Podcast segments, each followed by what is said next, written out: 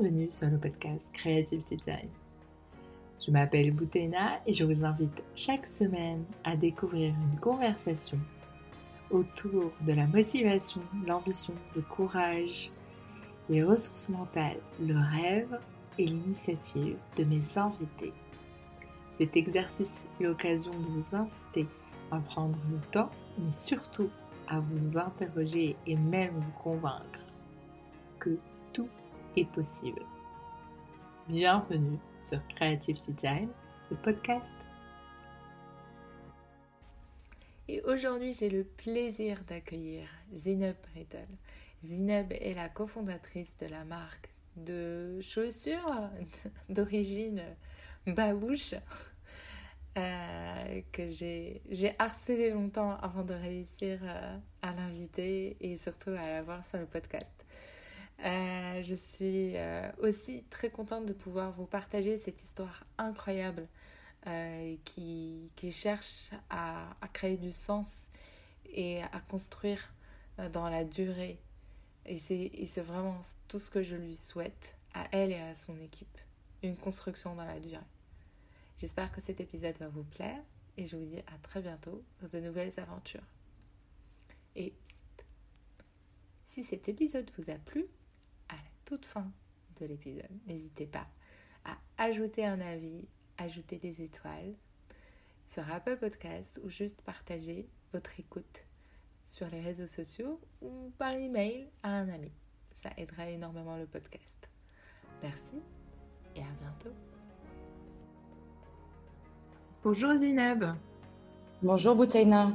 Merci d'avoir euh, accepté euh, de passer sur mon podcast. Euh, je suis désolée de t'avoir harcelé autant de fois. Merci à toi. Ça me fait vraiment plaisir de partager ce moment avec toi. Merci beaucoup. pour entrer dans le vif du sujet, Zinab, dis-nous comment Zine, déjà si tu prononces Zine, est-ce que c'est correct? Comment Zine est venu à toi? Zine qui, qui veut dire beauté en arabe et euh, si tu as déjà marché dans les rues de Casablanca étant une fille, tu as sûrement dû entendre un jour dans ta vie Zine. Ça vient de là. ça, vient de là, sérieusement? Sérieusement. Vous avez pensé à cette idée euh, quand vous avez. On avait besoin d'une connotation et d'une vraie euh, traduction littéraire, tu sais, d'un champ lexical qu'on utilise. C'était important pour nous qu'il y ait une vraie liaison et euh, je voulais aussi qu'il y ait le Z. C'était un peu euh, quelque chose de personnel. Je sentais que le Z avait quelque chose de fort. Et euh, voilà, c'est né de là. mais si je devais te raconter comment l'histoire a, a, commencé, je vais te raconter un peu mon, mon parcours après le baccalauréat où, où tout s'est un peu passé au niveau de la mode et surtout comment ça s'est un peu spécialisé et comment Zine est né. Euh, donc, j'ai passé euh, trois ans ES Mode à Paris. Mhm. Et ensuite, j'ai eu la chance de ma vie d'être reprise euh, chez Christian Dior en tant qu'assistante styliste vêtements. Donc, pendant six mois, j'étais, je, je, dessinais, je cherchais des inspirations, mais en même temps, je faisais réellement toutes les tâches à la. tu sais comment s'appelle ce film Le Diable s'habille en Prada. Ouais. Les, les vraies, vraies tâches.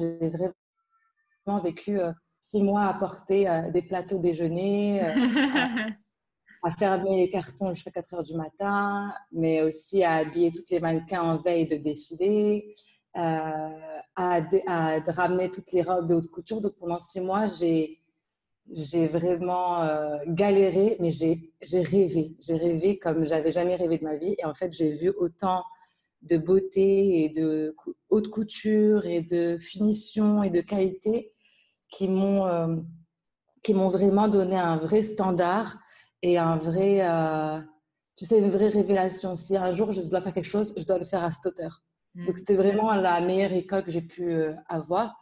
Et après ces six mois mon boss de l'époque me dit écoute quelqu'un l'équipe chaussures cherche quelqu'un. Est-ce que ça te dirait de faire de la chaussure? J'avais jamais fait de chaussures de ma vie. J'adorais les chaussures. Et donc je, je suis euh, transportée dans le monde de l'accessoire.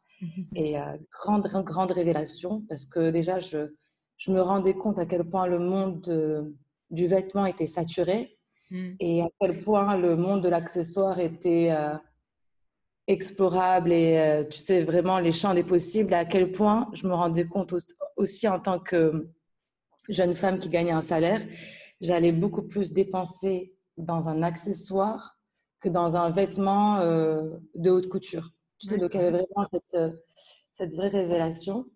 Et, euh, et, après les six mois en chaussures, je décide de vraiment me spécialiser en chaussures parce que j'avais appris à dessiner, à voir comment une chaussure euh, euh s'imaginer et se créer, mais, mais pas, tu sais, le produit, le, le côté technique. J'avais mmh. vraiment besoin de comprendre le côté technique et, mmh. de, et de vraiment être dedans.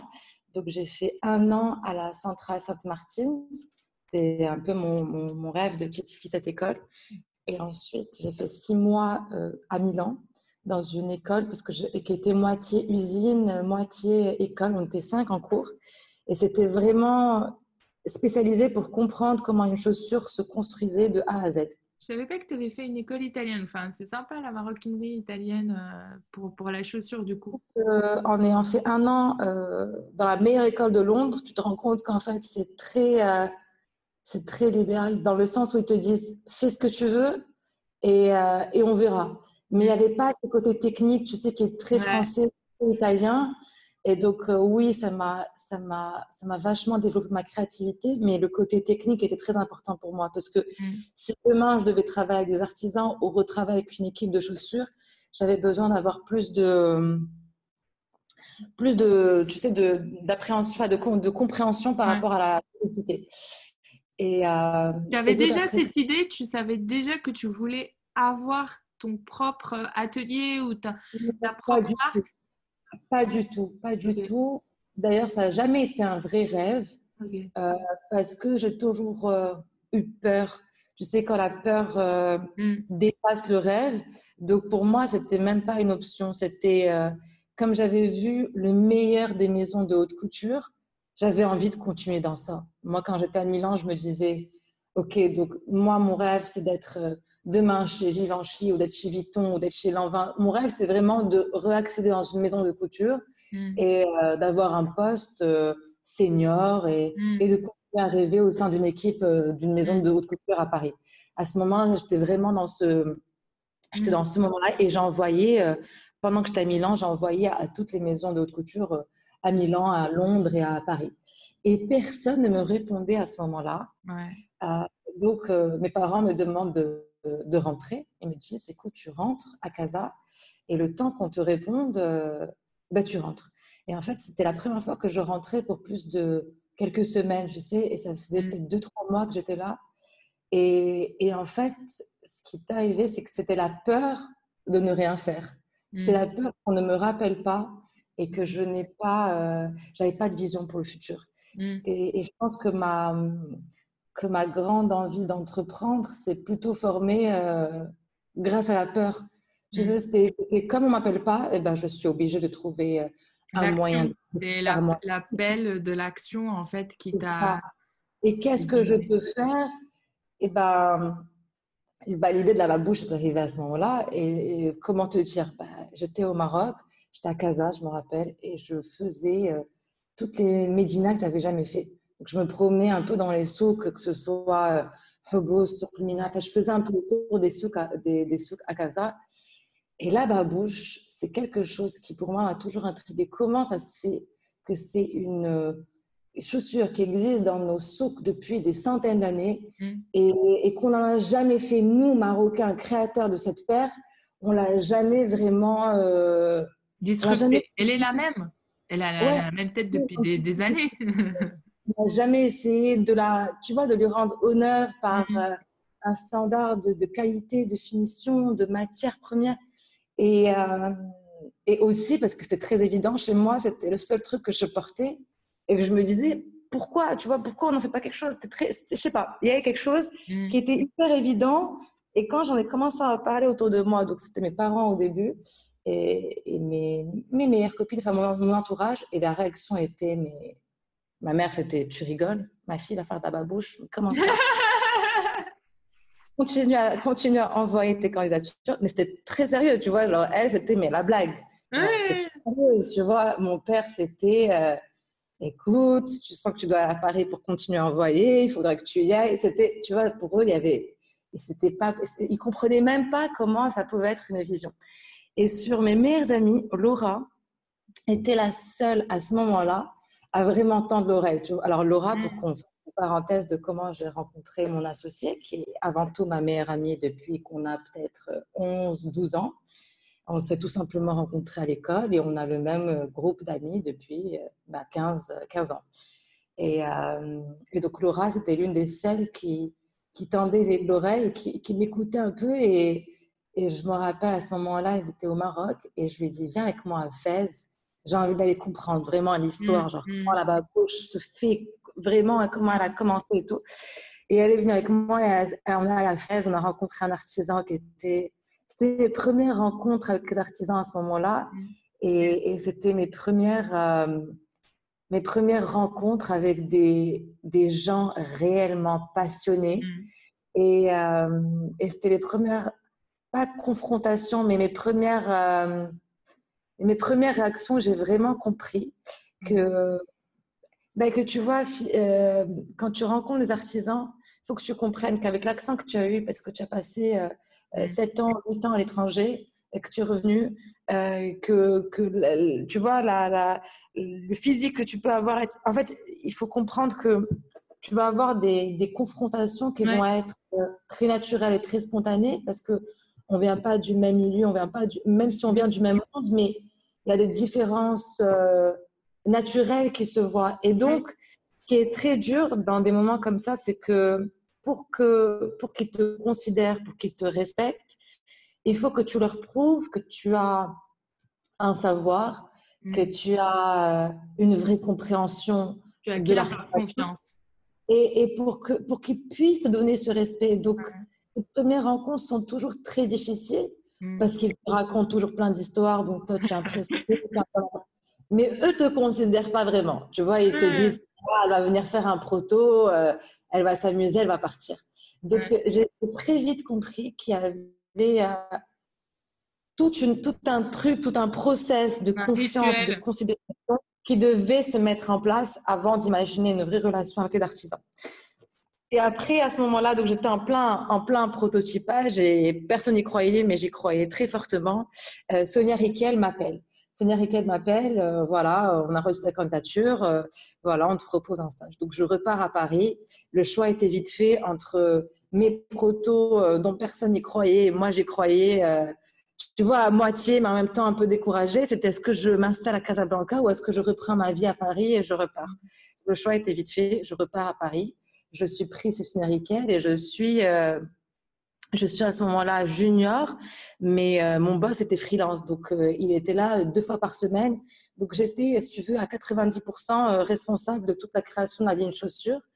Et ce qui m'a permis de vraiment apprendre et faire toutes les erreurs, mais aussi, tu vois, comprendre les, les, relations avec les fournisseurs et vraiment avoir cette vraie responsabilité en chaussures. Donc ça a été un vrai tournant. Et peut-être deux, trois mois après, ma mère me rappelle et me dit tu sais quoi, j'y crois vraiment. Je dis, ah bon Elle me dit, j'y crois. Et, euh, et, donc, euh, elle me dit, il faut absolument que tu, que tu reviennes, il faut qu'on continue les protos. Et là, euh, je commence à re-rentrer une fois tous les deux semaines. Tu m'entends, Boutaina Oui, je t'entends. Non, en fait, je t'écoute. Donc, je, je, ne fais que t'écouter. Vas-y, continue. J'ai failli m'exclamer quand, quand tu as parlé de ta maman et dire ouais, c'est incroyable parce que le moment où, où la maman dit euh, je crois en ton projet, c'est assez rare. Mais euh, donc, je, ne ah. fais qu'écouter. Très rare et surtout que c'était tellement, euh, tellement mal parti au début que que le fait qu'elle ait, qu'elle ait, qu'elle y ait cru, c'était un signe énorme pour moi. Mm. Euh, et donc à ce moment-là, ça a commencé avec Laura, les déjeuners. Alors Laura, à ce moment-là, euh, moi j'étais chez Riquel et elle, elle bossait pour une, euh, une marque de bijoux et on, était à deux rues. On, était nous deux à Saint-Germain et on était à deux rues l'une de l'autre et on déjeunait tous les midis ensemble et tous les midis, je, on parlait du projet le nom, euh, pourquoi, comment, la vision, comment un produit traditionnel créé à 100% au Maroc va être porté euh, dans un an euh, sur les pieds d'une femme à New York. Tu vois, c'était vraiment la vision et comment apporter un sens. C'était beaucoup de discussions et d'imagination autour de ce projet. Et donc, pendant, je crois que c'était bien trois mois, on était nous deux à Paris. Moi, je faisais beaucoup d'allers-retours. Mais entre ma mère et Laura, c'était beaucoup de discussions et beaucoup d'imagination et, et une, une sorte de vision à essayer d'installer.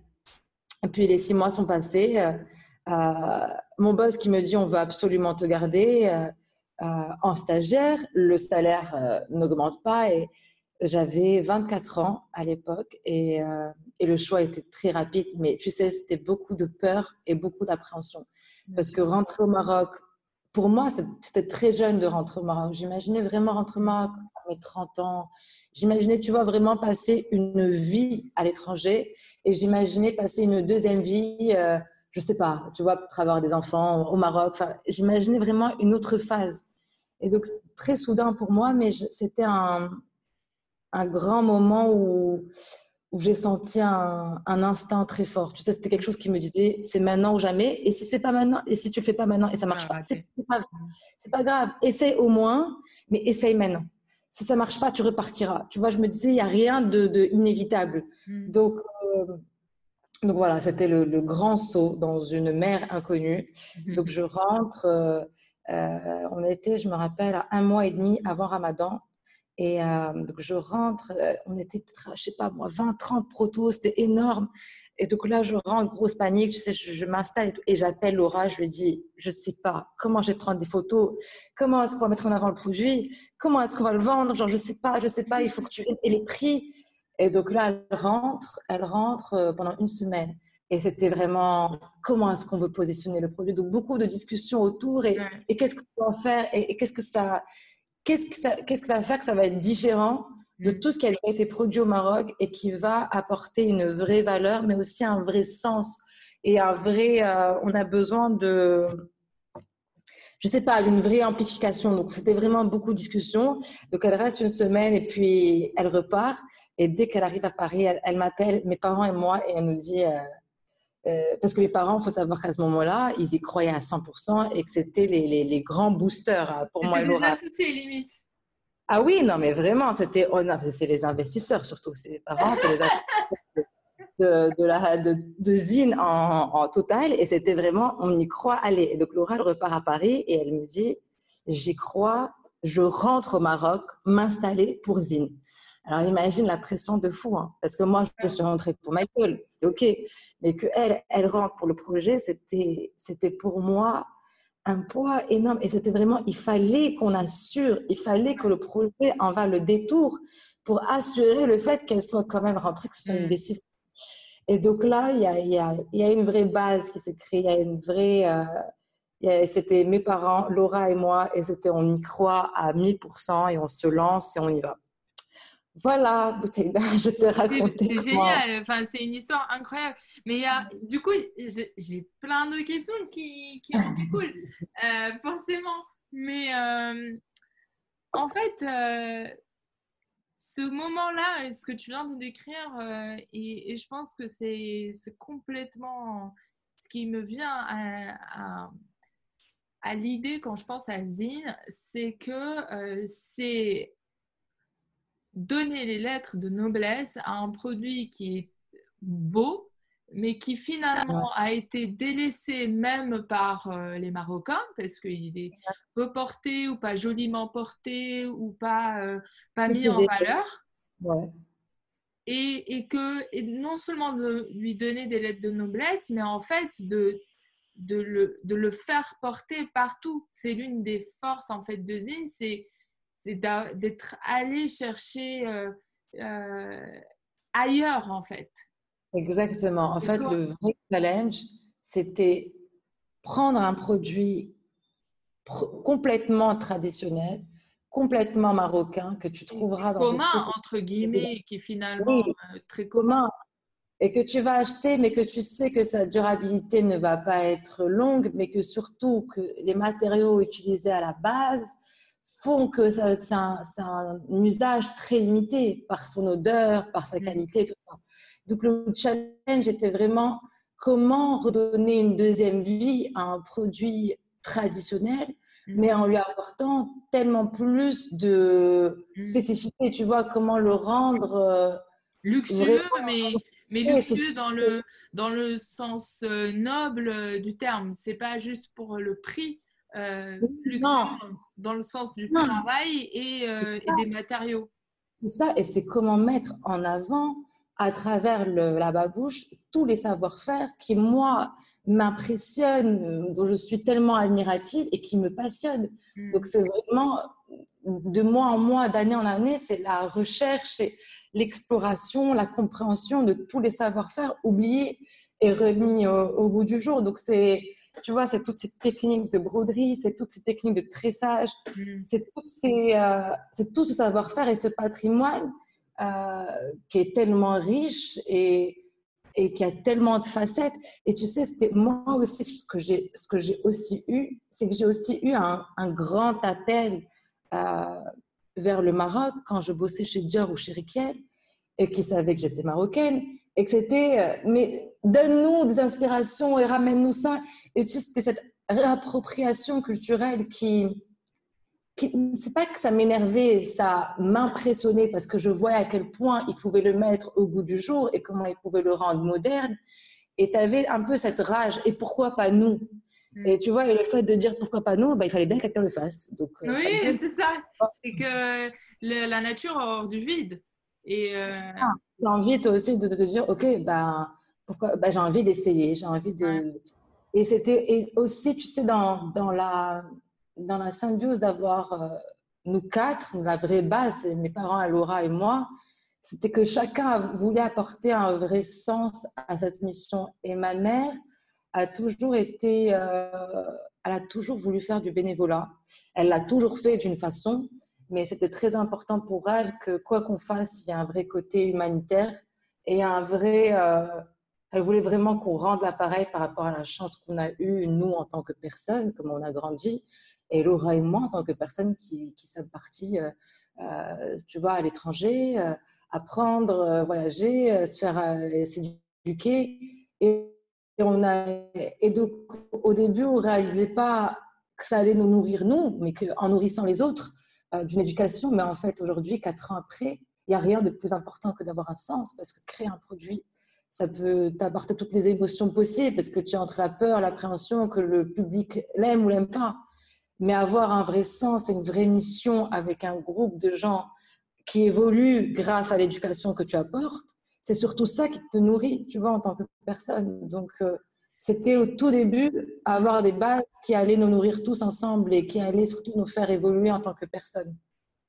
Mais c'est pas évident, mais euh, comme tu dis, maintenant, quatre ans plus tard, euh, tu, tu, as suffisamment de recul pour ça, mais ça n'a pas dû être facile euh, les, les, premiers, les premiers jours et les premières semaines. Et c'est un euphémisme que de le dire.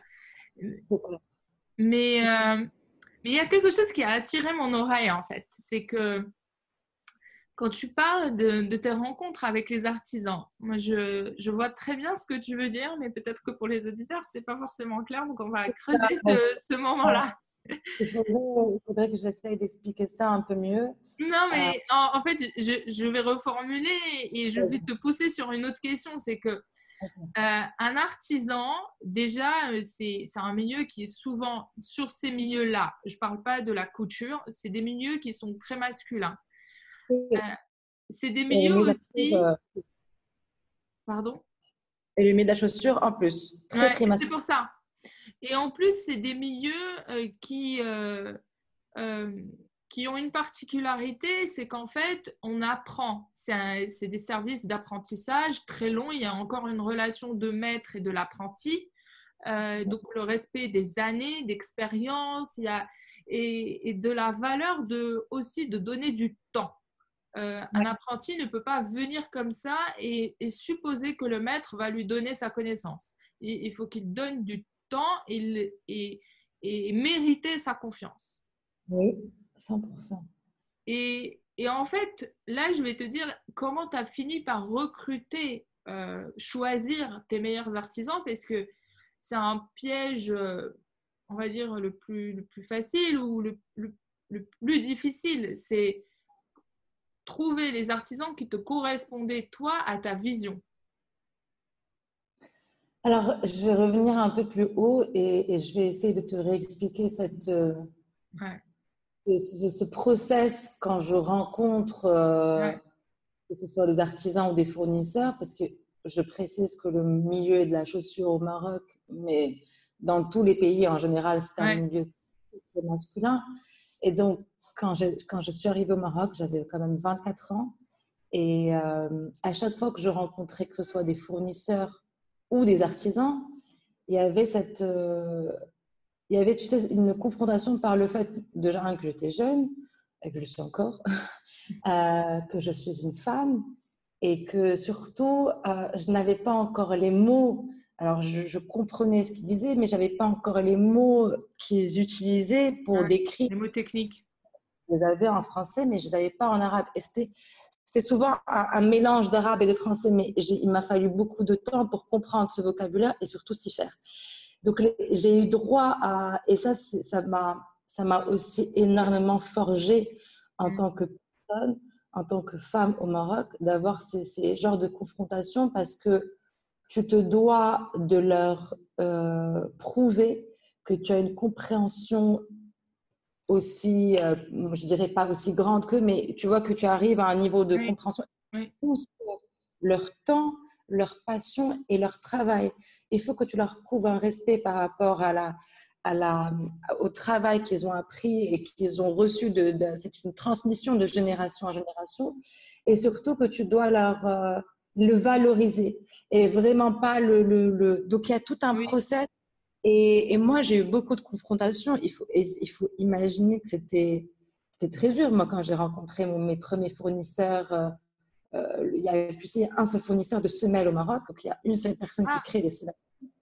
Et quand je l'ai rencontré, la les premières rencontres, le, gars me disait Écoute, euh, tu es bien mignonne, tu es bien gentille, mais le milieu de la chaussure, c'est un milieu très difficile. Je te conseille vivement de changer ton rêve, faire autre chose. j'avais droit j'avais droit à des hommes qui, j'allais avec mon père à ce moment-là, j'ai beaucoup, beaucoup de chance au jour d'aujourd'hui que mon père soit quelqu'un de passionné, de curieux et, que ça l'intéressait énormément de découvrir avec moi et les nouveaux fabricants et les nouveaux artisans. Mais à des moments comme ça, j'avais droit à des fournisseurs ou des artisans qui ne me regardaient pas dans les yeux et qui mon père qui lui parlait. Et mon père qui leur disait, c'est elle à qui tu dois parler, c'est son projet.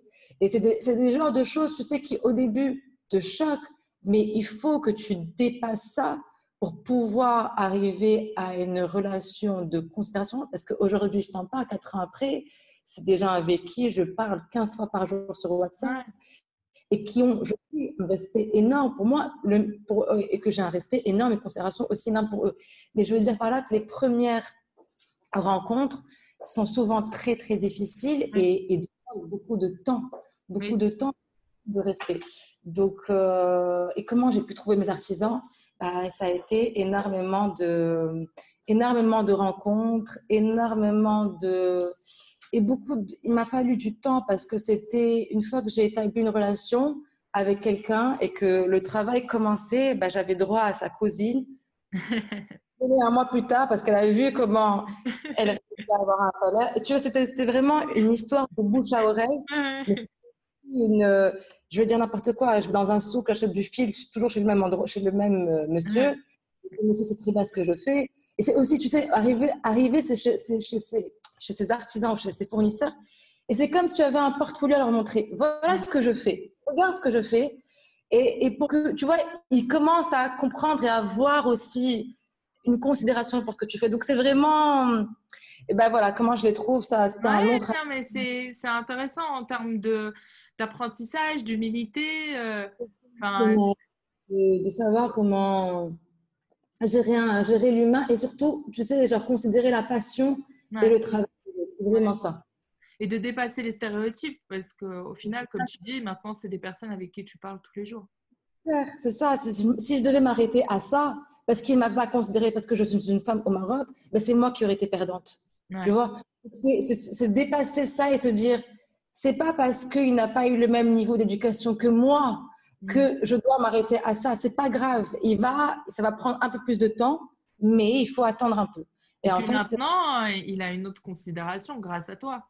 Exactement, exactement. Et il a aussi une autre évolution. Aujourd'hui, je vois, tu sais, déjà, très fermé.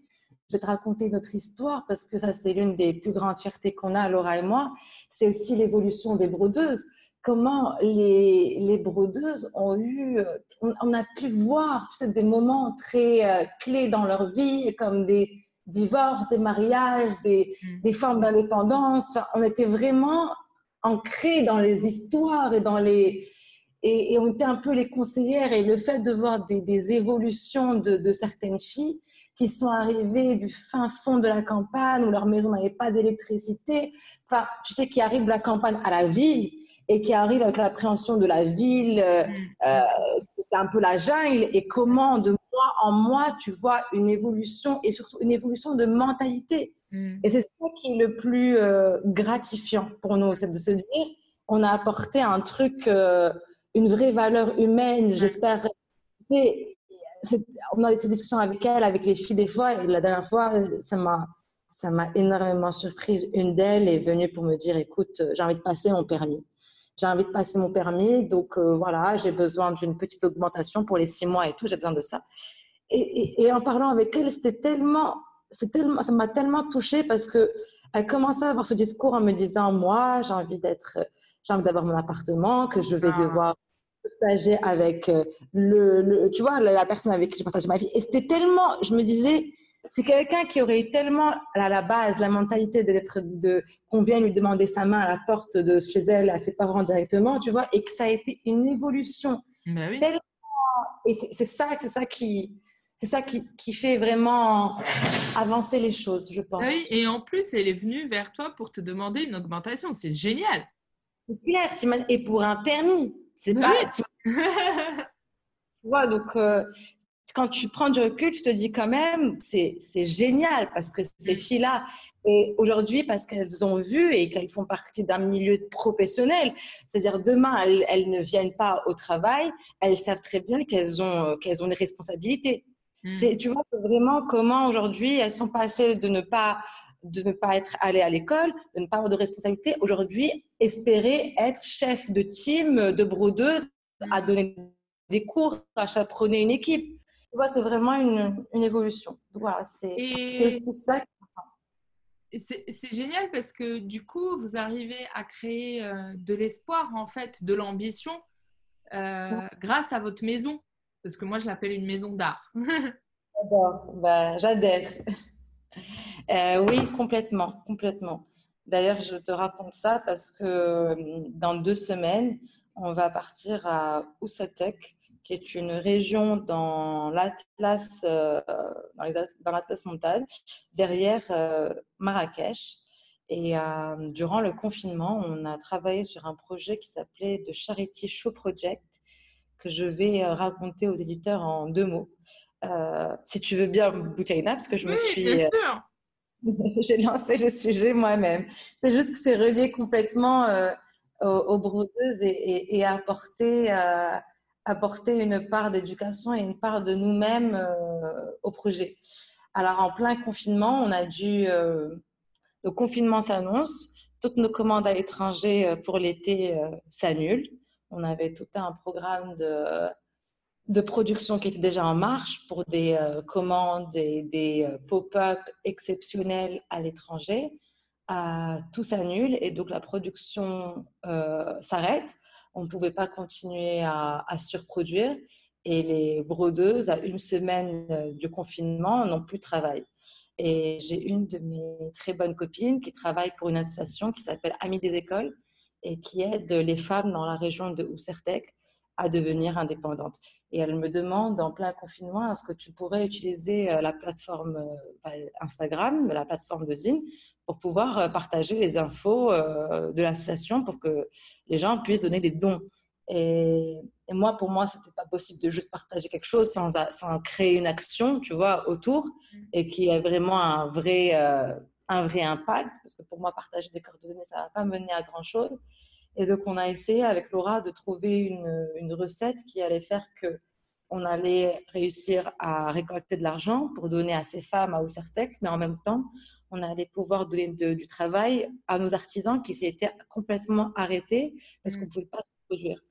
Et donc, on a, on a demandé à la communauté d'Instagram de, de créer, euh, on avait mis une babouche, euh, je ne sais pas si également ça compréhensible, mais c'était une babouche vide, mmh. donc il y avait juste une plaque de raffia sans aucune broderie euh, ni détail dessus, et on demandait aux gens de nous mettre un détail dessus. On a reçu 800 dessins, sachant que pour chaque dessin, on donnait un dollar de façon juste, comment te dire, symbolique. Voilà, à l'association. Et sur ces 800 dessins, on a choisi 6 dessins qui ont été euh, créés, produits par nos équipes d'artisans, mis en ligne et euh, vendus. Et tous les, euh, toutes les ventes, tous les fonds ont été récoltés pour l'association. On a vendu 266 paires en une semaine dans 26 pays. Il faut savoir que les artisanes, les artistes, les brodeuses n'ont jamais autant travaillé que cette semaine-là et n'ont jamais, c'est-à-dire qu'elles ont, elles ont eu un salaire plus grand que leur mari, que leurs mhm. parents, chose qui n'est jamais arrivée avant, mhm. et elles n'ont, et, elles n'ont jamais eu autant que dans une période normale, tu vois, c'est-à-dire mhm. euh, le travail était, en fait, c'était comment d'une, d'un tableau noir, d'une période où on, on se dit, on va pas survivre plus que huit mois, tu sais, le vrai revers de la médaille, mais qui était exceptionnel, le grand, la grande surprise et surtout la grande, euh, en fait, le vrai, la, la, vraie révélation, c'est si on a bien construit quelque chose, c'est une vraie communauté. Mmh. Et, euh, et c'était énorme. Et donc, on a récolté plus de 200 000 dirhams. Et, euh, et on part dans deux semaines à Osertec pour rencontrer ces femmes, donc toute l'équipe. Euh, Zine, on va tout à Osertec une semaine pour former ces femmes, leur apprendre à broder, à Perlé. On va créer avec elles un modèle en crochet parce que là-bas, elles sont spécialisées dans la laine, la fibre, euh, les tapis, le tissage. Donc, on va créer une ligne euh, en crochet et on va surtout, euh, on va surtout comprendre leur situation, leurs ressources, leur savoir pour pouvoir dépenser, enfin, pouvoir, je veux dire, splitter les 200, les 200 000 dirhams qu'on a tu, as évoqué, euh, c'est un incroyable projet et, en fait, euh, ça vous a certainement aussi permis de tenir le coup par, par rapport à ces moments difficiles. tu parlais des, des commandes annulées. Euh, est-ce que c'est c'est ce qui t'a permis d'installer une culture résiliente dans Azine avec Laura ou comment ça s'est passé? C'est encore compliqué? En fait, je pense qu'elle et moi, en tant que personne, on, a... on est très résiliente déjà par le cours de la vie, par les expériences et par les expériences de la vie. On a construit une vraie résilience et je sais que c'est quelque chose qui l'a défini beaucoup et je sais que c'est quelque chose qui me définit beaucoup.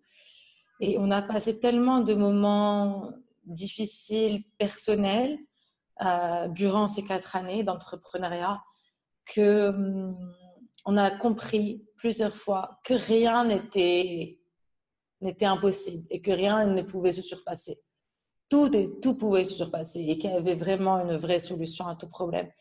Et, et ce qui est incroyable, c'est qu'il n'y a pas que nous deux qui sommes comme ça, on a aussi des membres de l'équipe qui sont vraiment comme ça.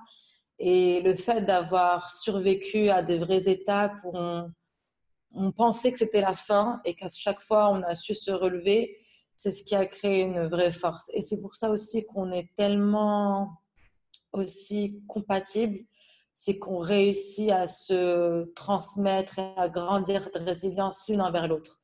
Mm. Quand moi je suis euh, désespérée, que tu vois, je vois mm. tout noir, euh, elle arrive à m'apporter cette lumière et vice-versa. Et je pense que c'est aussi ça. Et on, a, on essaye de créer au maximum une, euh, une vraie mentalité de résilience et une grande force. Euh, je te dirais n'importe quoi, on le fait de façon... Tu vas arriver dans, notre, dans nos bureaux, tu vas voir qu'il va y avoir des côtes partout, tu vas voir que chaque semaine, dans les objectifs de la semaine et toutes les réunions, il y a des, tu sais, il y a des vrais challenges. En fait, on se challenge énormément et on, on veut se surpasser. Et on sait que quand on, veut se surpasser, on y arrive souvent. Donc, euh, voilà, je pense que ça, réside dans ça surtout. Hmm. Vous, avez toutes les deux, euh, même si euh, vous étiez accompagnée de, de tes parents. Vous, étiez, vous êtes toutes les deux plutôt de profil de designer, de ce que j'ai compris, avec peut-être des, des, compétences plutôt dans le marketing aussi, dans la capacité à, à créer euh, du désir pour, pour votre produit. Alors moi, complètement design. Moi, j'ai eu des j'ai des expériences complètement créa. Mmh. Et Laura n'a jamais fait de créa ni de design. Laura a une formation et, et des expériences professionnelles complètement marketing, de, comprendre comment vendre un produit. Donc, on était vraiment compatibles à, ce niveau. Et je pense aussi le secret, c'est que on se partage très bien les choses. C'est ça. C'est ce que j'avais. C'est le secret pour les associés, il paraît, c'est d'être complémentaires tu sais, tu sais, quand tu lances quelque chose avec une meilleure amie, avec des parents, c'est l'opposé de tout ce qu'on te conseille. On te conseille ne jamais faire avec ta famille. Et nous, on a fait tout l'opposé. Et, et, ce qu'il faut, en fait, le vrai secret, c'est un grand respect l'un vers l'autre. Et aucun de nous n'est vraiment têtu. C'est-à-dire, s'il y a quelque chose, on, peut toujours remettre en question une idée. Donc, c'est vraiment euh, considérer la vie de l'autre et, prendre du temps et prendre du recul. Il n'y a aucun de nous qui va être têtu et, tu vois, vraiment fermé sur une idée. On va vraiment apprendre à, écouter et à considérer l'autre. Mmh. Et euh, c'est par rapport au fait d'avoir entrepris euh, quand même assez jeune toutes les deux avec, avec le mentorat et la participation de tes parents. Est-ce que tu as senti la, complexité de l'entrepreneuriat ou, tu as, grâce au fait d'apprendre en faisant, ben, ça t'a libéré quelque part? J'ai appris en faisant, mais j'ai aussi euh, beaucoup appris à côté. C'est-à-dire qu'il ne suffisait pas juste de faire et d'apprendre mes erreurs, j'avais aussi besoin d'apprendre des autres. Tu avais des mentors? Ouais, j'en ai encore et je cherche encore à en avoir. j'ai euh, j'ai un mentor, euh, Laura et moi, qui est une, euh, qui est une cousine à moi, qui est moitié américaine, moitié marocaine, et qui est partenaire chez Deloitte à Los Angeles et qui est un peu notre bouclier, notre, notre mentor qui nous, qui nous fait euh, toujours dépasser et surpasser un peu ces, ces objectifs qu'on se donne et qui a été une grande force, une grande force de savoir prendre du recul, savoir euh, recevoir, recevoir beaucoup de critiques, recevoir beaucoup de, de tu sais, de, c'est vraiment apprendre à se surpasser. Elle, a, elle, a appris, elle, elle, apprend de jour en jour à nous apprendre à nous surpasser et surtout elle nous critique d'une euh, d'une façon très constructive. C'est qu'on sait que toute critique est, vraiment fondée. Donc, euh, Parce que c'est, Zine est un, est un projet de cœur, donc c'est compliqué de ne de, de pas le faire dans le rang personnel. Exactement ça, c'est exactement ça. C'est, Zine est un, produit, est un produit de cœur et c'est aussi, il y, a, il y, a, beaucoup de passion, il y a beaucoup mm. d'amour. Et comment on a construit l'équipe, il y a un, vrai, vrai esprit de famille. Mm. C'est que moi, c'est vraiment Laura, euh, mes parents sont comme ses parents, c'est-à-dire qu'il y a vraiment un esprit de famille, mais même avec toute l'équipe qu'on a depuis le début, et il y a vraiment cette transparence. Et quand ça va pas, ça va pas. C'est-à-dire qu'on le sait, tout le monde le sait, et que, et que Laura et moi, on est les premières à, à, baisser nos salaires pour donner aux autres. Et quand ça va, on le sait. Tu vois, tout le monde est là. Et c'est-à-dire qu'il y a vraiment cette équipe de, on est ensemble, quoi qu'il se passe et, on sait que ça va aller même si ça ne va pas. C'est gardons espoir. On a toujours su que, on a toujours eu des aventures qui ont fait que quand ça allait pas du tout, il y a toujours eu un silver lining, tu vois. Après. Donc gardons espoir et, et c'est aussi, euh, c'est aussi ça qui est incroyable de, de, construire. Mm. Et pendant le confinement, j'ai aussi eu la chance de d'avoir d'autres mentorings qui ont été tellement constructifs. Euh, tu sais, il y a deux ans, on a gagné un prix qui s'appelle le Fashion Arabia et on avait euh, un jury exceptionnel euh, mixé entre créateurs, inventeurs, entrepreneurs. Et on a gardé contact avec certains dont j'ai une passion et admiration énorme, tel que quelqu'un comme Edgardo de Aquazura, mmh. ou, et, Et c'est des gens qui ont, qui ont eu une grande générosité parce qu'ils nous ont donné de leur temps durant un moment de doute et de, tu vois, de, c'était une période incertaine et on a eu beaucoup de conseils et de, conseils vraiment avisés de, la part de, personnes qu'on admire. Et, et, pour moi, il n'y a rien de plus important que, que d'apprendre des autres. Mm. J'ai l'impression que j'ai énormément parlé, pas beaucoup. Et toi, pas beaucoup. Non, c'est pas le but. Le, but, c'est de t'écouter, Zineb. Au contraire, euh, je, je t'écoute parce que tout ce que tu dis, c'est important à rappeler. Le fait de ne pas avoir peur d'aller demander des feedbacks aussi, euh, de garder contact avec des personnes. Enfin... Bah, ça, c'est l'une de mes plus grandes leçons. En mm. entreprenant, s'il y a bien une vraie leçon que j'ai apprise et un vrai conseil que j'ai à donner, c'est de ne jamais avoir peur de demander. Parce qu'au pire, on me dira non. Mm. Mais tu ne peux pas imaginer toutes les fois où j'ai demandé des choses en, en, étant certaine qu'on n'allait pas me répondre. Et quelle surprise quand on me répondait et qu'on me proposait quelque chose d'encore plus grand que je demandais. Et mm. Si j'ai un conseil à donner, c'est vraiment ça, ne jamais, jamais avoir peur de demander. Parce mm. que le retour peut être euh, des fois euh, tellement plus grand que nos espérances. Mm. Mais c'est du coup euh, peut-être ce qui peut résumer l'aventure de, de Zine depuis, depuis quelques années, et j'espère beaucoup plus. Mais c'est de rêver grand, de ne pas avoir peur de rêver grand. Exactement, rêver très très grand. Ouais. Mm. Moi, c'est mon mojo. Mm. les plus grands et les plus, les, les plus uh, the wildest, the boldest dreams. Quoi, et du coup, euh, j'ai deux dernières questions avant d'arrêter de, t'embêter. Mais la première, euh, c'est euh, comment tu prends soin de ton mental? Parce que c'est quand même un sacré boulot de porter tout ça. Ouais. Eh bien, écoute, d'ailleurs, c'est une question que j'ai posée à tous les mentors que j'ai rencontrés. un grand travail que je fais. Euh, bah, moi, j'ai eu, euh, sur ces quatre années, euh, j'ai eu beaucoup, beaucoup, beaucoup, j'ai eu des vraies montagnes russes, des vrais up and down. Et quand les down étaient très, très, très, très down, et autant que les up étaient très up, mais moi, j'avais le problème de ne pas savourer et célébrer mes victoires. Tu sais, dès que j'avais une victoire, j'avais besoin de savoir quel était le next step. Mm. Et c'est c'est très euh, c'est destructeur parce que ça ne te laisse pas le recul de vraiment ça, tu sais faire la balance entre les deux. Et moi, c'est le, le mental m'intéresse énormément et euh, donc je, en ayant eu aussi des, des, euh, des vrais problèmes, enfin des vrais moments très très durs personnels, j'ai perdu ma cousine il y a, il y a un an et demi et euh, pour moi, euh, c'était un vrai tournant où j'ai compris à quel point c'était important de relativiser, à quel point c'était important de prendre soin de soi et prendre soin de son mental, mais aussi de son mmh. corps. Donc, euh, ma propre personne est devenue autant importante que mes challenges, que mes objectifs, que mes rêves.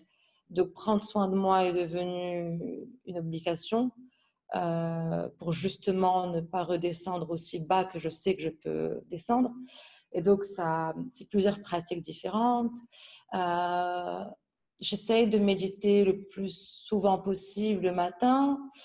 Euh, je fais beaucoup de cours d'énergie. Ça me repose énormément. Moi, je fais du reiki, je fais beaucoup de yoga. D'ailleurs, je vais en retraite ce soir. Petite parenthèse personnelle. Mais pour moi, tu vois, c'est de balancer et de, dans la course que je, me, que je me mets en tête, dans les objectifs que je me mets, c'est aussi réussir à être serein et à prendre du recul sur, euh, sur soi-même. Donc, euh, autant que je vais me faire un week-end euh, network ou que je vais me faire un week-end social, et eh ben, je vais me faire un week-end bien-être. Donc, le bien-être est super important, si ce n'est essentiel. Essentiel pour moi pour prendre soin de moi. Donc, c'est plusieurs petites. Euh, et aussi, tu sais, j'ai besoin de me faire booster le matin. Donc, mm. euh, le matin, là, je viens de déménager, donc je marche pour aller au boulot et tous les matins, c'est un podcast. Je suis fan de que ce soit Tony Robbins ou Jay Shetty et c'est un des deux le matin. J'ai besoin d'écouter les choses positives. J'ai besoin d'écouter l'histoire et j'ai besoin de m'inspirer, tu vois, pour me booster. Donc, ouais, c'est plein de petites pratiques, mais de pratiques essentielles. Je ne peux pas imaginer aujourd'hui un futur sans, sans prendre des petites pratiques pour moi-même. Je pense que c'est essentiel pour toute mm. personne qui se donne à fond dans quelque chose. Il faut qu'elle donne à fond pour soi-même. Mm. Et puis, c'est une course de fond. C'est. Ouais, c'est une course c'est ça, tu vois. Et c'est pour ça qu'aussi le confinement, tu sais, ça a été aussi une période pour moi qui était incroyable. J'ai eu un vrai. C'est comme si on m'avait mis un vrai stop. J'avais toujours l'impression d'être en retard et que là, le monde entier était arrêté. C'était une, une impression incroyable pour moi parce que j'ai vraiment eu un stop et qui m'a permis vraiment de me recentrer et de, de, de, remettre en question plein de petites choses et d'avoir le temps surtout de le faire. C'est ça qui est incroyable, c'est de réaliser à quel point ton temps est important et ton temps doit être partagé aussi pour toi. Mm. Et sur ton temps, qu'est-ce que tu as envie d'octroyer pour les prochains rêves? Qu'est-ce que tu veux que ben, Moi, euh, tu vois, j'ai eu besoin de comprendre c'était quoi mon, mon, grand why. Pourquoi mm. est-ce que je me bats, moi, dans le côté personnel, tu vois, pourquoi est-ce que je travaille autant et pourquoi? Mm. Et eh ben, moi, il n'y a rien qui me rend plus heureuse que de voyager. Il n'y a rien qui me rend plus heureuse que de découvrir des cultures, de rencontrer des personnes qui vont m'inspirer. Donc, euh, moi, je me donne à fond parce que j'ai envie de découvrir le monde et j'ai envie de, voilà, j'ai envie de voyager le monde et de découvrir de nouvelles cultures. Mm. C'est ce qui me rend le plus heureuse. Mm. Et du coup, de, de donner le moyen euh, à des gens de voyager aussi, d'aller vers d'autres cultures à travers tes produits. En fait, c'est exactement ça. C'est que, que mon produit, j'ai envie qu'il transmette le voyage. Mm. J'ai envie que la personne qui va recevoir sa paire qu'elle aura commandée de New York, elle sente un sentiment de Maroc, de vacances. J'ai envie que la personne qui a sa paire de Marrakech, qui va la porter à Mexico, j'ai envie qu'elle ressente ce mm. sentiment de voyage, mais, mais qu'elle ressente aussi ce côté unique et mm. Handmade le voyage est vraiment très important pour moi. C'est mm. et l'aventure. Moi, c'est l'aventure, c'est l'inconnu qui me qui m'excite. mais du coup, tu es servi avec Zine. Hein bah, c'est clair, mais tu vois, c'était vraiment comment, comment avec Zine, je peux voyager le monde. Et c'était vraiment ça. C'était comment est-ce que je, nos pères vont être vendus à Shanghai. On va tout faire pour aller, on veut aller à Shanghai. Tu vois, c'était ça le, le, vrai moyen de départ, quoi. Et ton prochain défi, du coup, avec Zine, ça va être quoi, tu penses? Écoute, euh, on a créé euh, durant cette période de confinement un mouvement incroyable qu'on a appelé le Moroccan Young Artist, euh, où on a rassemblé plusieurs créateurs qui sont venus exposer au sein de notre showroom. Et moi, ça m'a ça m'a tellement inspiré d'être entourée de autant de créativité et de personnes passionnées et inspirantes. Et ça m'a aussi énormément confortée dans, dans l'image que j'ai de la société marocaine. Je, je suis arrivée à 4 ans au Maroc avec la peur que mon produit ne se vende pas au Maroc et qu'il soit euh, dénigré, méprisé parce que c'est handmade in Morocco. Et je suis tellement fière et tellement impressionnée de l'évolution que la société marocaine a pu avoir face au handmade Morocco. Et, ce Moroccan Young Artist a été une vraie confirmation parce que on a eu un soutien, un support de la société casablancaise, mais de folie. C'est-à-dire que chaque semaine, on avait entre 7 et 8 créateurs, je pense, si je ne me trompe pas, si ce n'est 7 à 9 créateurs avec un thème précis. Donc la première semaine, c'était les Marrakchi débarquent à Casablanca. chose qui entre Soufia Zari, Bouchra Boudoua, Zakaria Bendriwish, euh, Laurence, euh, Noria. Euh, et c'était incroyable période post-Covid, masque and co, et un monde de folie pendant quatre jours.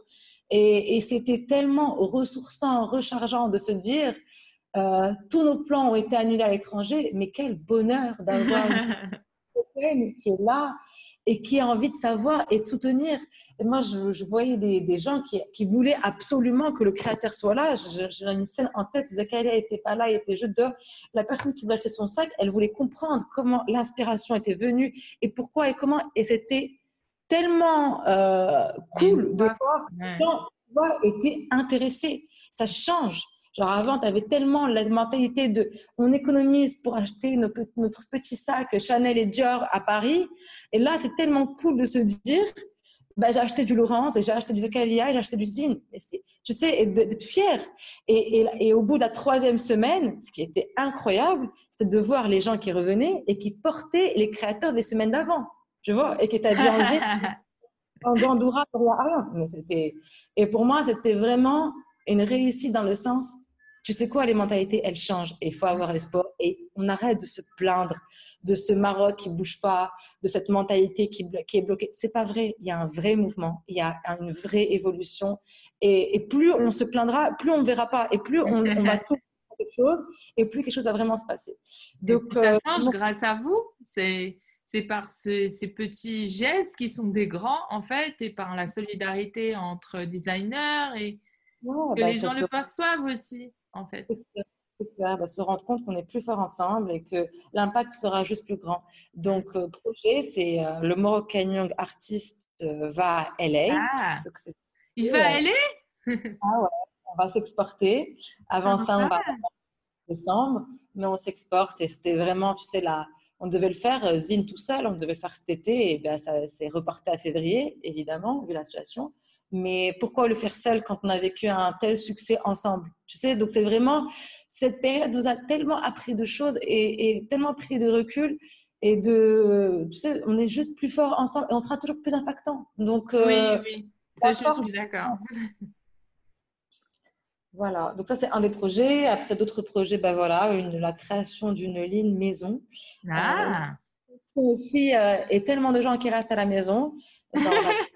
Et puis, la, la babouche, euh, initialement, euh, elle se porte aussi beaucoup à la maison.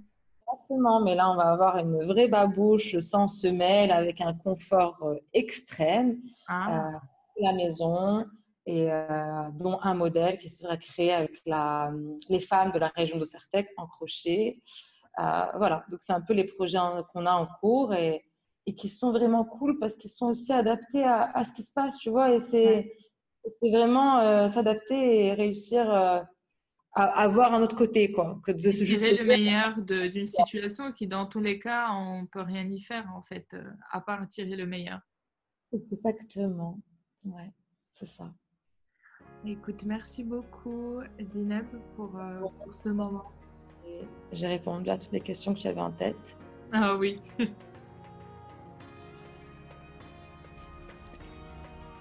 cet épisode vous a plu et qui vous a accompagné dans vos propres questions et projets, c'est l'occasion de le partager autour de vous, de vous abonner à l'émission ou mieux, d'ajouter un avis sur Apple Podcast. Merci et à bientôt pour de nouvelles aventures.